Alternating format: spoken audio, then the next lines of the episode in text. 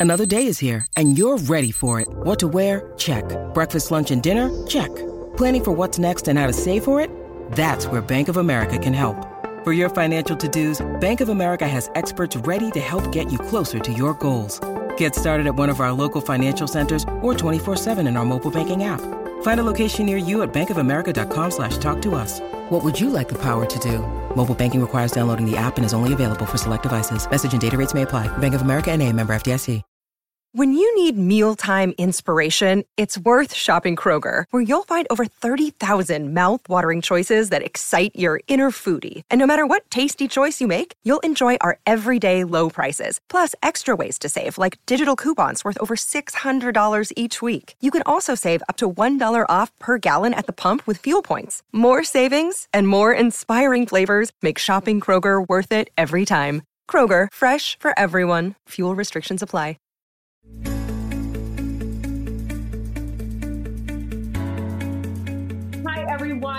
Welcome back to In My Heart, a podcast truly about all the things in my heart and finding our freedoms. I'm your host, Heather Thompson.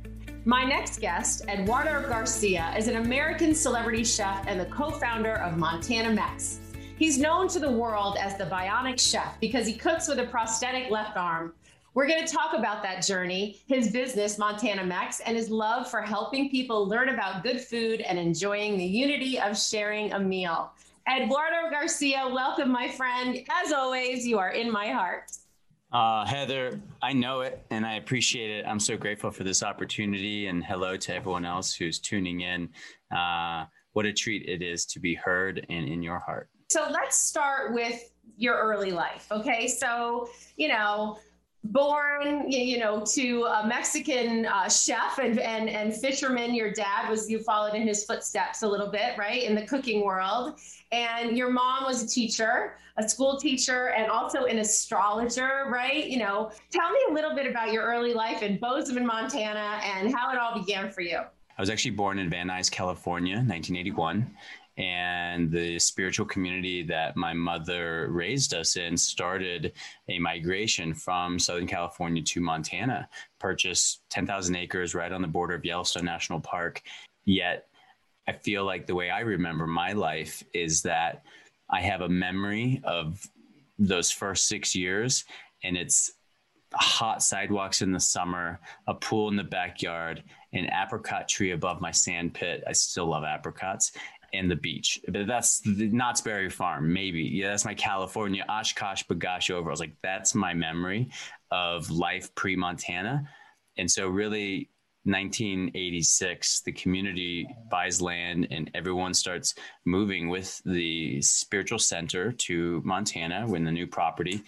And my mom loads up the Toyota Corolla, throws the three kids in it, um, and, and, we drive north. And, and, I should say, just to preface too, that my father left to return to Mexico when we were three months old. And so, you know, that journey that our family took was, you know, a single parent journey. It was my mom driving, probably big sister up front, all of our gear. And all I remember about it was I rode in the back. It was a hatchback, white Corolla, and I was on top of our luggage, like body surfing in the back the whole way up and you know so i would say i always tell people heather that i was born in california and i feel like i am montana made. So you get to bozeman and you know listen you just know right away you start your life and something we share in common and that's our love of the outdoors. So you know, mm-hmm. did your dad get you into hunting? You know, you're an avid outdoorsman and hunter, and you know, you enjoy hiking, and obviously you brought some California back with you because you weren't doing much surfing in Bozeman, but mm-hmm. skateboarding and all that kind of stuff. So, you tell me a little bit about your love for the outdoors because it really is a pinnacle of who you are. I'd like to think that there's some some some kind of mojo that was passed on to me through both parents just by simply I am from them you know i am of their beings right? I am i am this complex parts of you know a jewish american mother and a caribbean island fisherman father right? And and they mix. I always tell everybody we're matzo burritos you know we're just this mix right? i love it. And and uh and yet the outdoors although my father spent his entire life connected to nature in a way that was probably way much deeper than mine even naturally in Montana as a young child where there was maybe no movie theater within walking distance or biking distance, you know, it was 40 miles away. And, and yet campfire and stars above was its own form of a light show. Um, its own form of an amusement park maybe the creek and a little bit of a muddy bank that goes down to the creek. And we would bring water up there and make it slick. And now we had a water slide. And, and so the love of the outdoors was a natural byproduct i think of mm-hmm. simply growing up with a neighborhood of wild plants and animals right versus man-made buildings and um, communities. I mean, we had where we lived, but outside of those few homes was the Gallatin National Forest, the Absaroka right. Beartooth National Forest, Yellowstone Park, and and that's what we came to play in. And then naturally, therefore, the environment dictates the culture. And so, Boy Scouts was a great babysitting mechanism for my mom. I think it was yeah. a great daycare program, and then of course, it taught us being my friends and um, my twin brother and that it was also a boy scout great life skills yeah and and and one and then you grow up and you realize that you, you're still this outdoorsman. You, you know you've stuck with what you love and and and and you know i'm grateful to now recognize that it is simply a part of my fabric professionally personally socially environmentally. Um, i i try to live as connected to nature as possible because of how much i do love it. We are connected to nature and you said it yourself like it was part of your existence growing up in montana and it therefore became a part of you. And until you left it and it removed then you realize how much you miss it. You realize how much it is a part of you. So when did you realize you wanted to be a chef? I know you were offered your first chefing job in college and we'll talk about your experience on yachts and things like that but when did you know uh, that you wanted to be a chef? I don't know if i ever wanted to be a chef. Oh. Actually. I, I think just to, I, I love these conversations because they invite uh, exploration into subject matter that we think we have dialed, but we change every day and our perspective changes and experiences sort of inspire us to maybe question is that how it was? Or to share my journey with food i guess. Um, it starts it starts really young. It starts being 11, 9, and kind of being left to our own devices. There were a lot of homes um, where parents were working and kids had all this room to run outside, and then you get hungry, and so you know you you you roast a trout over a fire because you went fishing and you're nine, or you want French fries, but no parent is going to take you all the way over to the burger shack like across the valley. I mean, it's not across town, it's not a block away, it's 15 miles across the valley to get to the nearest place where you could actually order a burger and fries. And, and so then one day you find yourself cutting potatoes, you know, and, and you have a skillet on the stove and there's oil in the cabinet. You, we, we weren't looking at what kind of oil. We didn't know temperatures. I mean, right. And so that, that's how I found food was just being hungry and recognizing one plus one equals two. I, I, I, cooked all the way through my high school years. And my senior year, I found myself really making a decision, which was I was a total outdoor junkie. I, I would rock climb, fly fish, hike, bike. You know, it was me and a pair of Birkenstocks gone. just out. if I wasn't working and I wasn't at home sleeping, I was out. On the one hand, I could go play and on the other hand, I could stay purpose driven and continue to stay in this food um, industry. And I knew about cooking school. I knew I could go get a degree.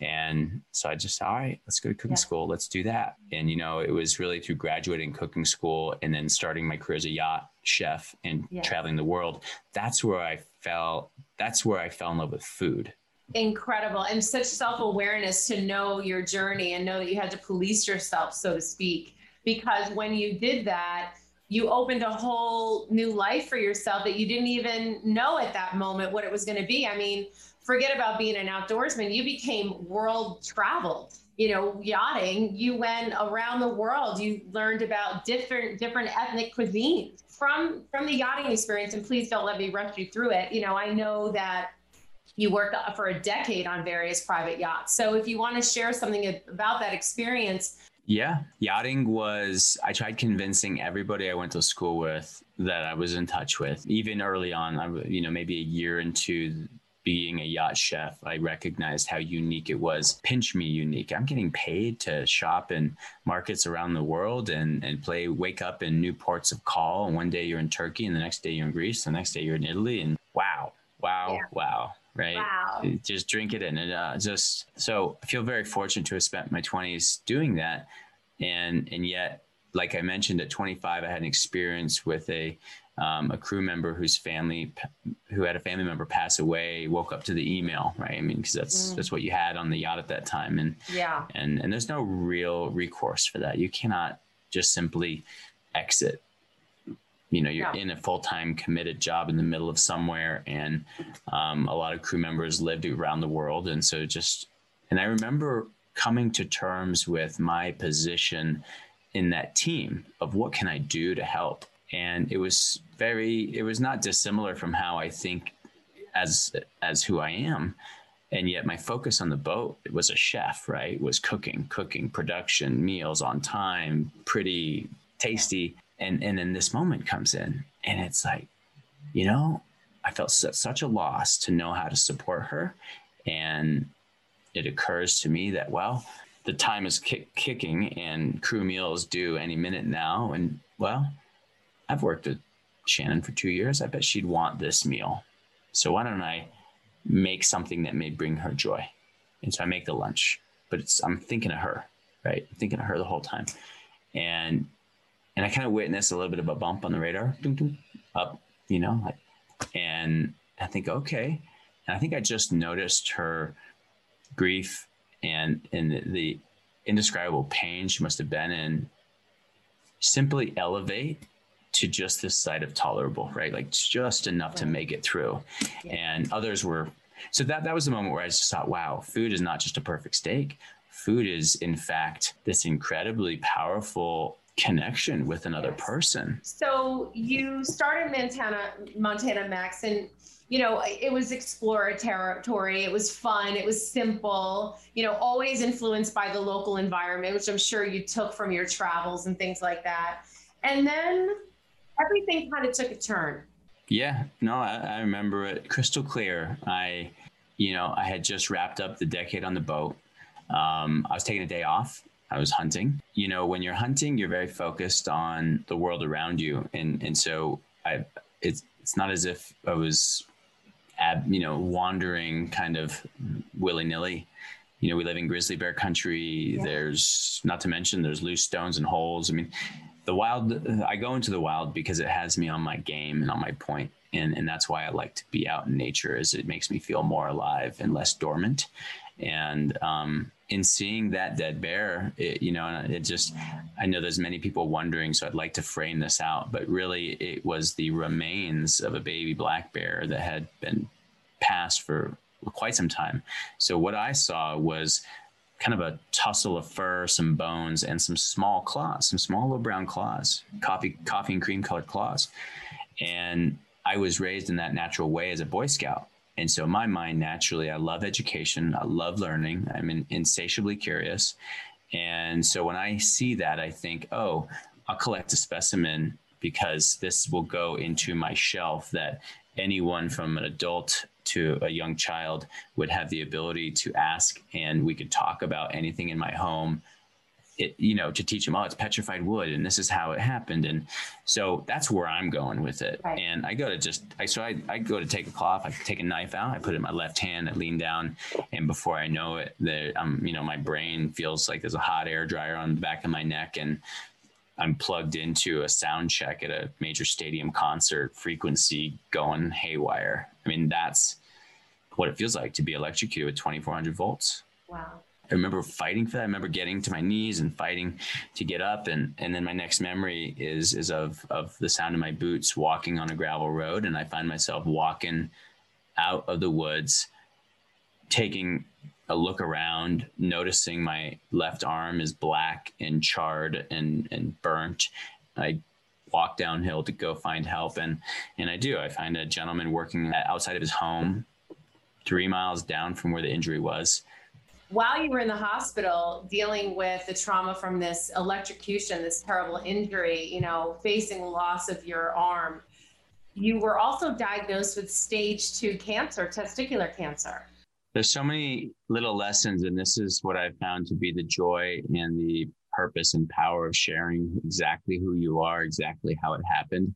2007, I remember being in Saint Tropez on the yacht, right in like the two, last act of my yachting career, the last three years, and I had a pain in my groin, and um, not really dissimilar to like other aches and pains, but mm-hmm. noticeable enough that, you know, I read Lance Armstrong's book. I kind of am aware testicular cancer is a thing, but at the age of 27, I'd never had any health checks like that. And I just remember there was a doctor on board, actually, one of the guests. And I tell the captain, I, I'm in pain. I got to book a doctor's appointment. And he connects me with the guest. The guest does a quick evaluation on me.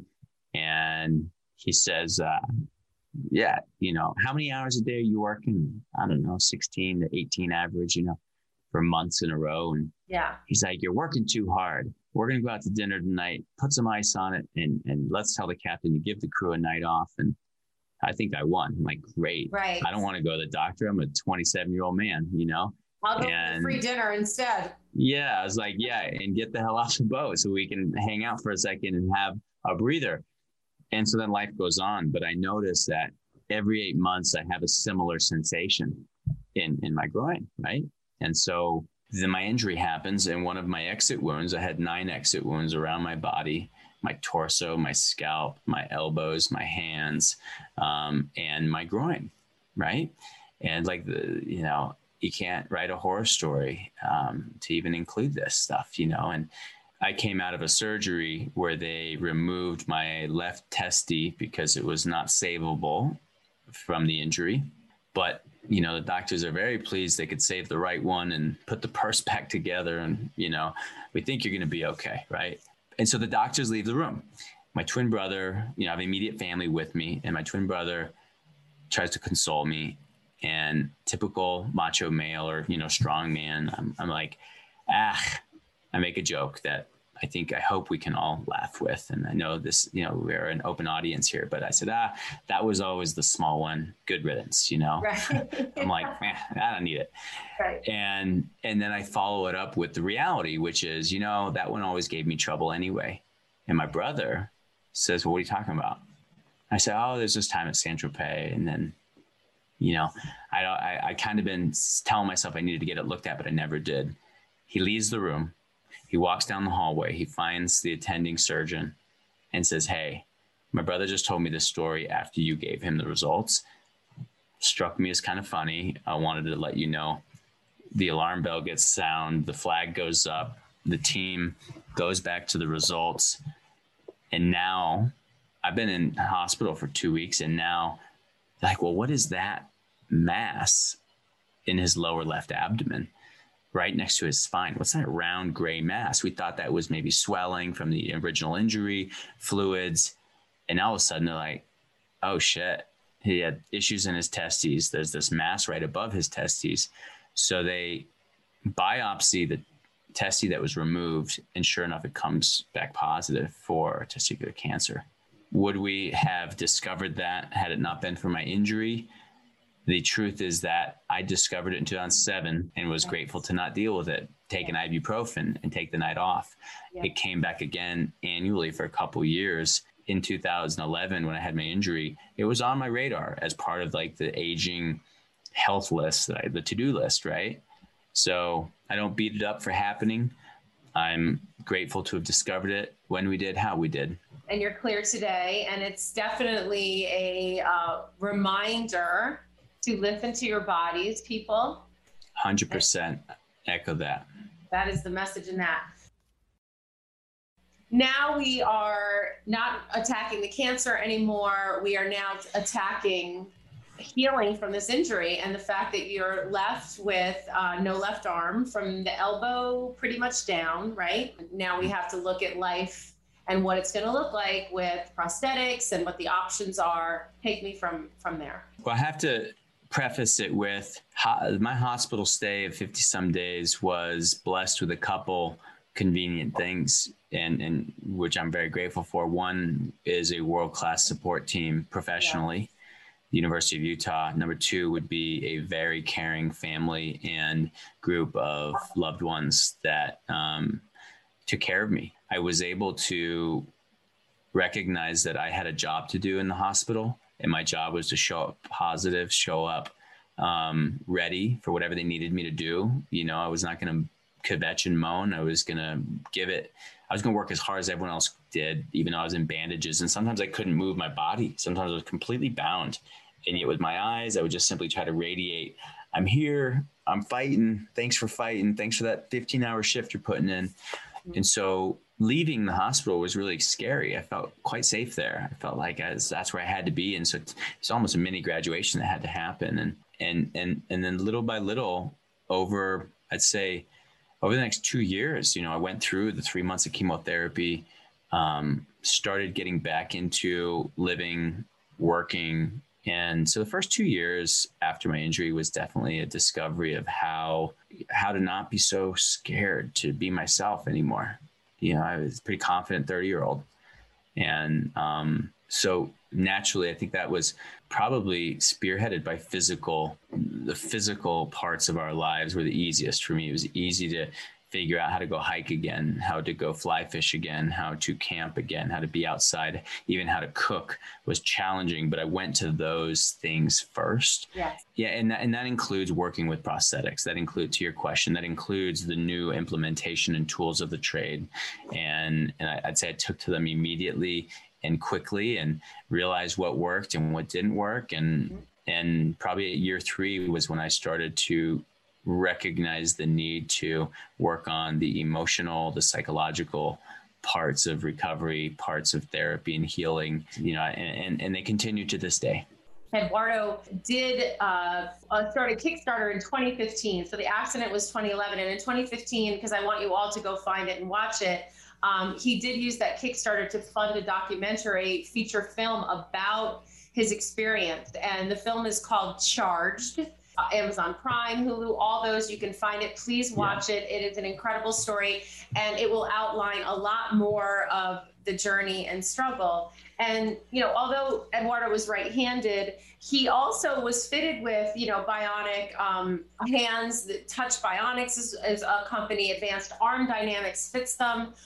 But you found chefing that you needed not something that was controlled by your forearm muscles and fancy. You really needed basics, and and you still to this day use what's a fundamental or simplistic, yeah, bionic mm-hmm. arm, which is a hook.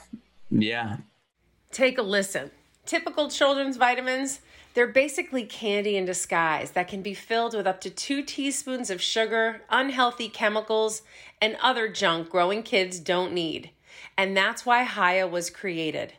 Hiya chewable children's vitamins are formulated with the help of nutritional experts and pressed with a blend of 12 organic fruits and veggies, then supercharged with 15 essential vitamins and minerals, including vitamin D, B12, C, zinc, folate, and many others to help support immunity, energy, brain function, mood, concentration, teeth, bones, and more. What I love is Hiya is designed for kids of all ages and sent straight to your door. So parents have one less thing to worry about. You get this cool bottle with your first order and then they send eco-friendly refills every month. Hiya is a pediatrician approved superpowered chewable vitamin that fills in the most common gaps in modern children's diets to provide the full body nourishment our kids need. And we've worked out a special deal with Hiya for their best selling children's vitamins, and you can receive 50% off your first order. To claim this deal, go to hiyahealth.com slash in my heart. This deal is not available on their regular website, so go to H-I-Y-A-H-E-A-L-T-H dot com slash in my heart and get your kids the full body nourishment they need to grow into healthy adults. Now on to my show. Yeah. So was it so, hard for you to turn down? Like, talk about that when you had to say, "Hey, this doesn't work for me," or was it empowering? It was typical of all the, of, of life in the in the sense that we think we need all of this and and I have my hands in front of me and I'm making the signal of big like all of these things right and so when you're in the ICU and you're googling how to wakeboard as an amputee how to floss my teeth as an amputee and you're just yes. trying to research how in the heck am I gonna do all these things again with one hand? You know, there there was some information out there. I remember seeing another chef who's um, a chef in England who was cooking with a bionic limb, flesh tone, and I remember watching him hold a saute pan with it and just being very wowed. Just oh man, look at him go, you know, like and and so I knew that I personally out of pocket wouldn't cover it. Insurance does not like to cover in the prosthetic world in a way that's really super supportive. So I start working with Advanced Arm Dynamics in Portland, Oregon, and they have offices around the U.S. But I work with their Portland office, and I they fit me with a body powered. So what I work on with now is a hook that opens, closes, rubber bands open and close it, and um, it's a carbon fiber socket that which is sort of the the shoe if you will, that goes around my forearm that the hook attaches to. And that's what they fit me with. And, and it was through through chance and luck and fortune and giving of others, I have out, some outreach happens to me and I get put in touch with a veteran who has a shoebox of hands that he doesn't use, right? Imagine kind of like a horror story. But he has a shoebox of hands he doesn't use. And um, he gets in touch with me through the Challenged Athletes Foundation, a nonprofit that supports people with physical disabilities getting back into active lifestyle through sports. And so all of a sudden, I end up with my own shoebox of hands, and I'm super psyched about it. And it, right around the same time, Good Morning America has picked up my story in the news, and they want to have me out to New York to do an in studio um, cooking demo as the Bionic Chef, which was the headline of a People magazine that kind of the news ran with in 2013. So there I am. I'm uh, Heather. I'm online. You've done television, and you just you know this. I the night before I can't get the thing to charge. It won't charge. I'm in my I'm, I'm in wherever all these studios are in Manhattan because I don't live there, so I don't know. But there's hotels they like to put people, and I'm in my hotel, and it won't charge. And I know it's got two bars of ten, thinking, oh, this isn't good. So I end up on live TV. They really want to feature the hand and the technology. Battery dies on live TV. It's live. You know, I'm cooking French toast. And if anyone goes back to wants to YouTube it, you know, Eduardo Garcia, Good Morning America, and you'll notice that my hand, my left hand, my bionic hand, at some point towards the back half of the session is frozen in this super weird contorted grip is because the battery died. And so now I'm just left with a super macabre like club on my hand I can't do anything functional with. I just swore it off there and then. I just said, you know what? I never will that happen to me again. And I went from the very expensive electronic prosthetic that did fail me at that time. And I, it was probably just a fluke. Listen, there's probably sure. plenty of individuals who will listen that find all the benefits that a bionic limb are supposed to give an individual with a disability to have a able, capable life. For me, not only did I have that experience, but the truth is, is that I work on a farm here in my home in Montana with my wife. I live a very active outdoor existence and I'm a chef, which involves moving parts, sharp, hot water. And the prosthetic that I had was not waterproof. And so I just said, I need to go back to the basics. I need a four wheel drive truck. Okay. if I drive a truck at home, my hand needs to be a four wheel drive truck. And so that's why I still work with, with this prosthetic. I've fixed this on mountains, on ski hills, in kitchens with everything from dental floss to duct tape to super glue.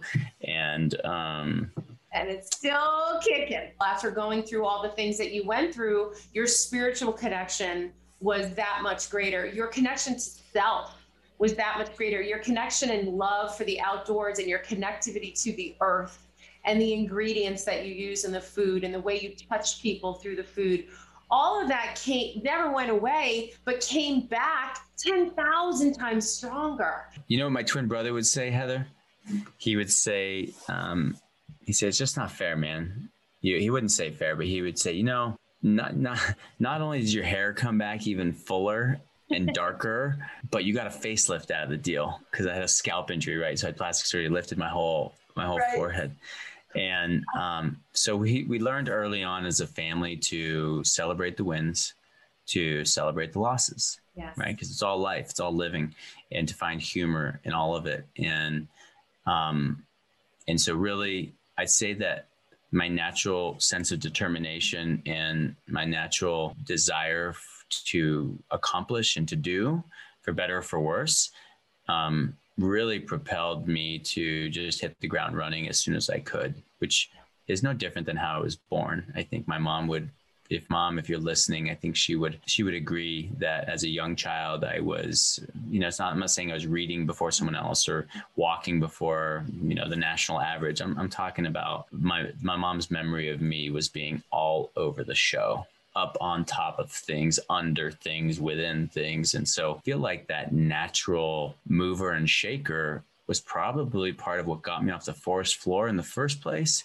It's probably what helped me look at every every other part of my life that's been challenging and just say well what's where's the adventure in this challenge? Where's the you know um, we're gonna do this. So if we're gonna do this let's make sure to pack the lunch we want. Let's make sure to get after this in the way we want um, if we can. Sometimes we don't have any choice but simply to flourish and survive and do our best. Um, but i do i do recall that it wasn't all chocolate mints and roses. It was there was pain. Yeah, no, I was angry. You know, I've always sort of had a, a, temper, and you know, coming out of ICU, I was angry. I was upset. I was sad. I was hurt physically in pain every day, and um, so it wasn't all perfect, you know. And yet, my interest to reclaim and rebuild and rediscover and use these challenges. Okay, how am I going to, you know, in a way, you can see it as a gift, you can see it as the worst thing that's ever happened to you. You're a storyteller. I mean, you have been, and it's, you know, as a public speaker,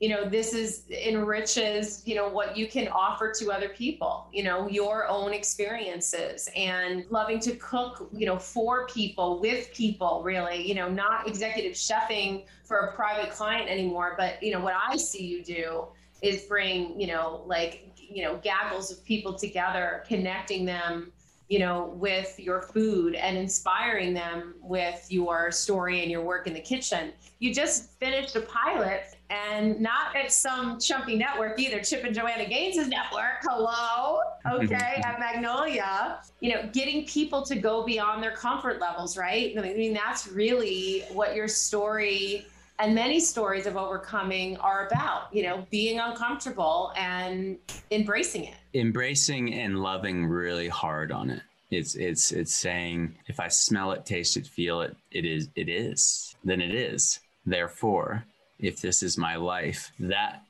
we can call a mistake and that we can call an injury and a tragedy and that we can call an error. But that doesn't mean it doesn't have a naturally born positive value. Yes. if we allocate it in the right way, right? And so, you know, a documentary, award-winning documentary film that's now available in seven different languages in 20 different countries. That wasn't part of my blueprint.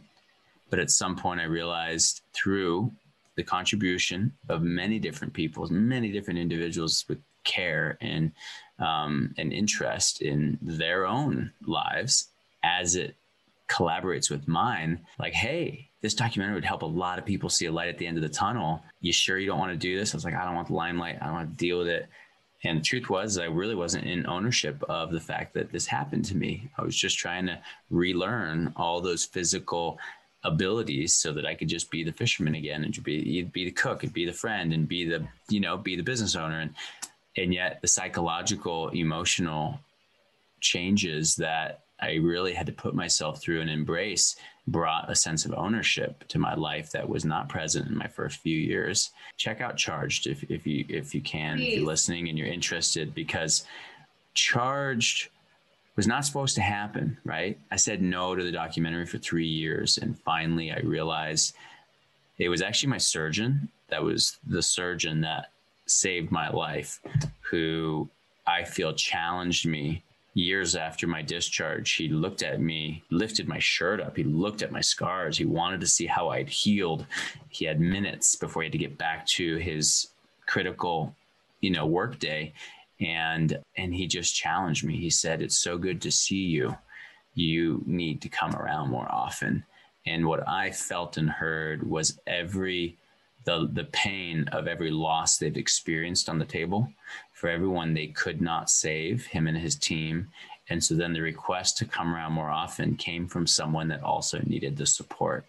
For as much as we turn to our doctors and our medical team and our providers, that same aha moment that I subconsciously had in ICU where I'm on the team, I got to contribute he challenged me and changed my perspective and and challenged my selfishness of no i don't want to go out and be exposed to people and tell my story about all these things because there's going to be some dirt that comes up and it's going to be messy and not pretty. He kind of challenged me that i could support him and his team by potentially producing something a story a book a documentary that could then be a tool that supports him when all the pumps and all the machines and all the technology is not saving a life, potentially it's because that person's given up. And so, given how I came through my injuries, he was saying, Hey, you have the opportunity to help everyone in the room right here next to me that I'm going to go work on, not give up because we lose a lot of people because they give up, right? And so that's the purpose of Charge. That's why it's out there.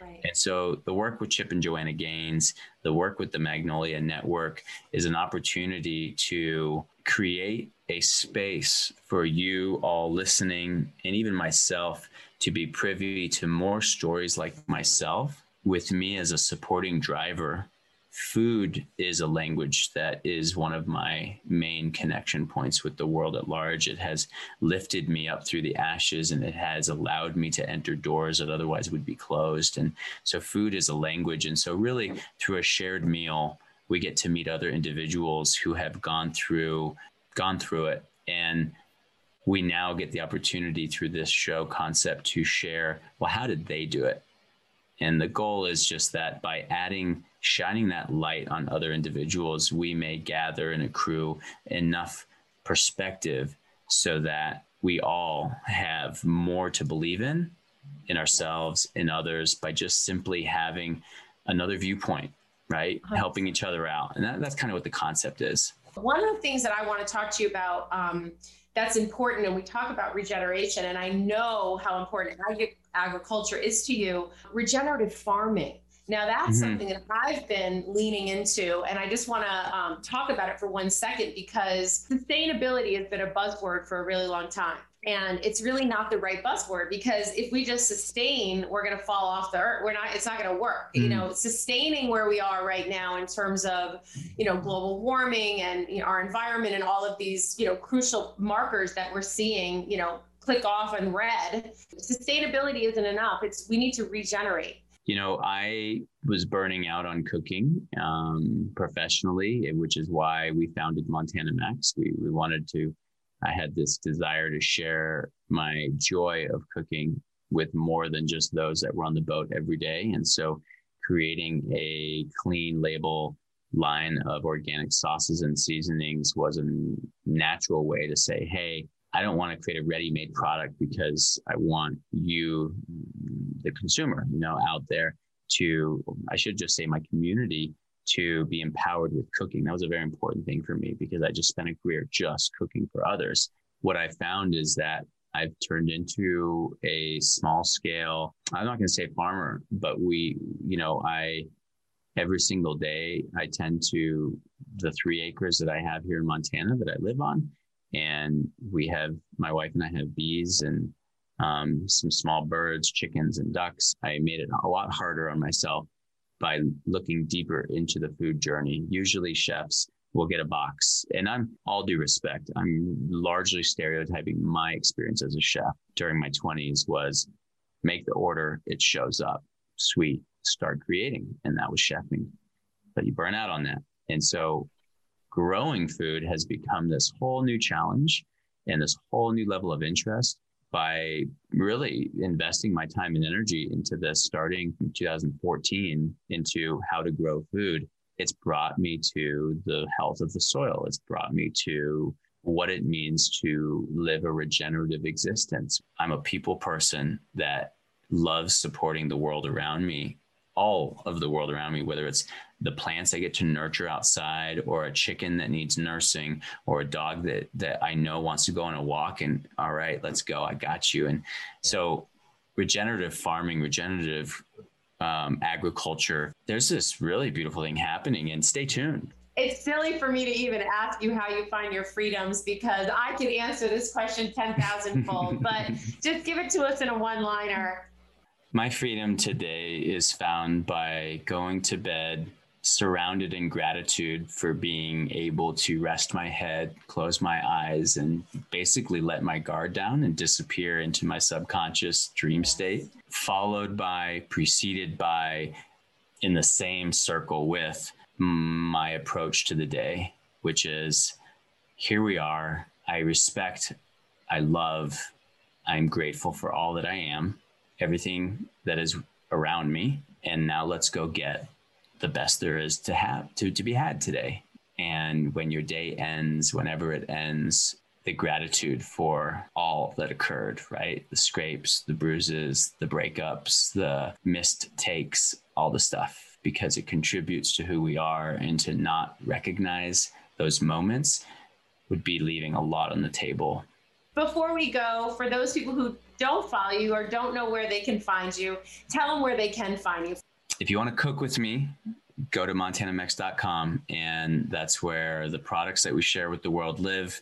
They're made to inspire you to play and um, cook with love and really create based on some starting principles and some really tasty products if you join me on instagram just know that if you get anything it's 100% me and i manage it myself and i take a lot of joy in sharing that part of myself with the world.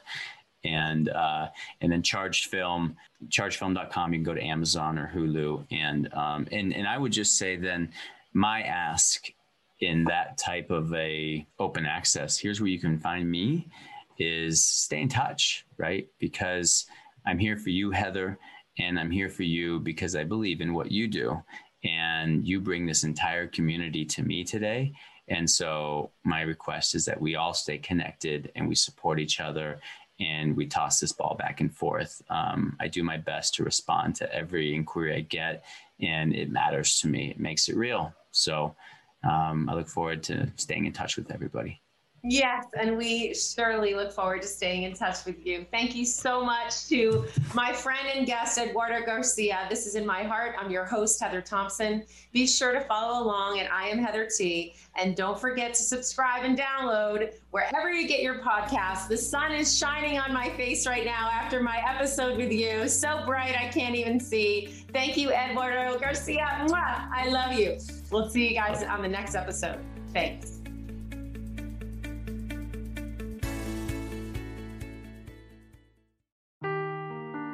Seeking the truth never gets old. Introducing June's Journey, the free to play mobile game that will immerse you in a thrilling murder mystery. Join June Parker as she uncovers hidden objects and clues to solve her sister's death in a beautifully illustrated world set in the roaring 20s. With new chapters added every week, the excitement never ends. Download June's Journey now on your Android or iOS device or play on PC through Facebook Games.